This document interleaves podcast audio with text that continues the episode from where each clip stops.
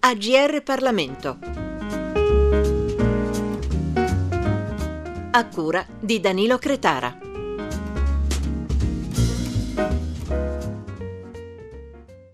L'ultimo democristiano non sono io, in realtà ce ne sono tanti democristiani ancora, ma Mattarella senz'altro è il migliore di noi. Esordisce così Pier Ferdinando Casini, oggi senatore, autore del libro C'era una volta la politica, parla l'ultimo democristiano, quasi a giustificare il titolo del libro. Casini ha attraversato la prima e la seconda repubblica, dalla democrazia cristiana al governo Meloni, 11 legislature, ha guidato la Camera dei Deputati. Presidente, com'è cambiata la politica e quindi se è cambiato anche il lavoro parlamentare? Beh, basta vedere questa settimana che cosa è successo in Parlamento per capire che sono cambiate le tante cose. Perché Amintore Fanfani, eh, che ho incontrato sul mio cammino appena entrai in Parlamento, che presiedeva un governo, eh, non avrebbe mai detto ai suoi principali collaboratori di attaccare i principali partiti di opposizione inventandosi sostanzialmente delle accuse pretestuose o i suoi collaboratori non avrebbero mai divulgato notizie riservate. Ma eh, voglio dire, così vanno i tempi tempi. Questo vale per la destra, ma vale anche per la sinistra, perché di dilettantismo ce n'è un po' a 360 gradi. Si è pensato in questi anni che la politica non servisse più, il messaggio che voglio dare con il mio libro è che la politica serve più di prima. Partiamo un po' dagli inizi. Lei è legato a Bologna, la sua città è partito tutte da lì.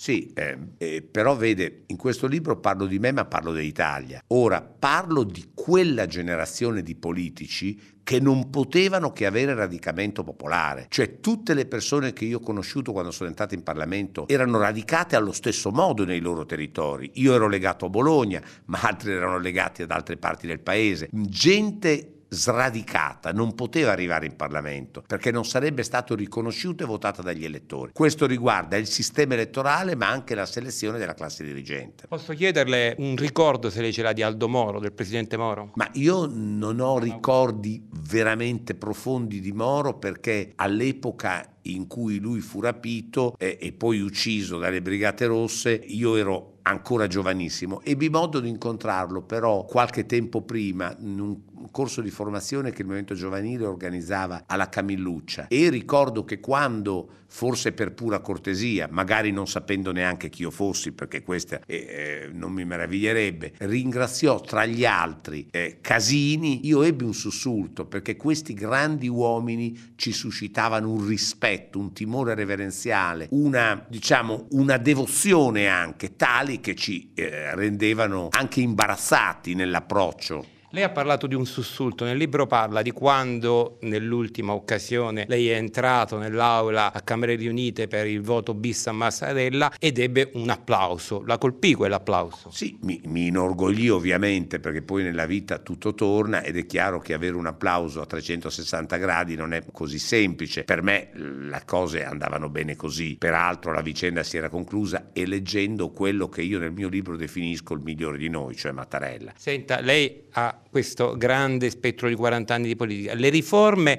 istituzionali, la prima, quella che sta portando avanti, porterà avanti la Premier Meloni, la colpiscono, insomma, che ne pensa? Questa Costituzione ha bisogno di essere riformata, dobbiamo diventare una Repubblica presidenziale o col premierato non si è capito bene ancora. Non parlo adesso della, della Meloni o di oggi, parlo del passato. Ogni volta che abbiamo messo mano nella Costituzione, alla Costituzione abbiamo fatto dei danni, per cui questo dovrebbe già essere, diciamo, un monito per chi prevede di metterci altre mani. Io mm, non credo che sia strano che la Meloni voglia parlare del presidenzialismo e credo anche che per il Paese l'ultimo dei problemi è il presidenzialismo. Cioè mi sembra un po' diciamo una cosa che si prende quasi per un fatto dimostrativo. L'unica istituzione italiana che mai è stata contestata, che ha funzionato bene, che è all'apice dei sondaggi è il Presidente della Repubblica. No, perché? Perché è super partes, perché è un pater familias, perché esercita una moral suasion in modo intelligente. Noi vogliamo portarlo dall'essere super partes a metterlo nell'epicentro della contesa politica, eleggendolo direttamente. Credo che sia un errore enorme che indebolisce le istituzioni e che francamente penso non serva neanche alla destra. La politica di oggi è sempre più lontana dalla gente. Lo sappiamo c'è l'astensionismo, cosa si può fare per tornare a riportare la gente ad interessarsi della politica e a capire anche la politica, perché non la capiscono? Beh, anzitutto quella di, di, di incominciare a riconoscere i propri parlamentari. Prima parlavamo di radicamento popolare, ma questo è un requisito. Quando chi è arrabbiato con la politica non ha nemmeno visivamente la possibilità di prendersela con qualcuno, è chiaro che poi nascono l'antipolitica o fenomeni assai peggiori dell'antipolitica. Allora, recuperare professionalità, radicamento, competenza, capacità di avere una selezione democratica della classe dirigente e poi i partiti. Eh beh, la scuola di partiti senza partiti è difficile farle. Allora prima bisognerebbe fare i partiti e poi probabilmente dovrebbero fare le scuole di partiti. Dalla politica e dalle istituzioni non si va mai in pensione? No, dalla, dall'amore verso l'Italia e verso la politica non si va mai in pensione. Si, si nasce, direi, quasi politici e si muore sicuramente politici. Soprattutto per chi come me, e siamo rimasti in pochi, ma ce ne siamo, ha, ha avuto una carriera politica talmente lunga che oggi che sia in Parlamento o che sia fuori comunque sono a pieno titolo politico. Grazie Presidente Grazie. Casini. Grazie a lei.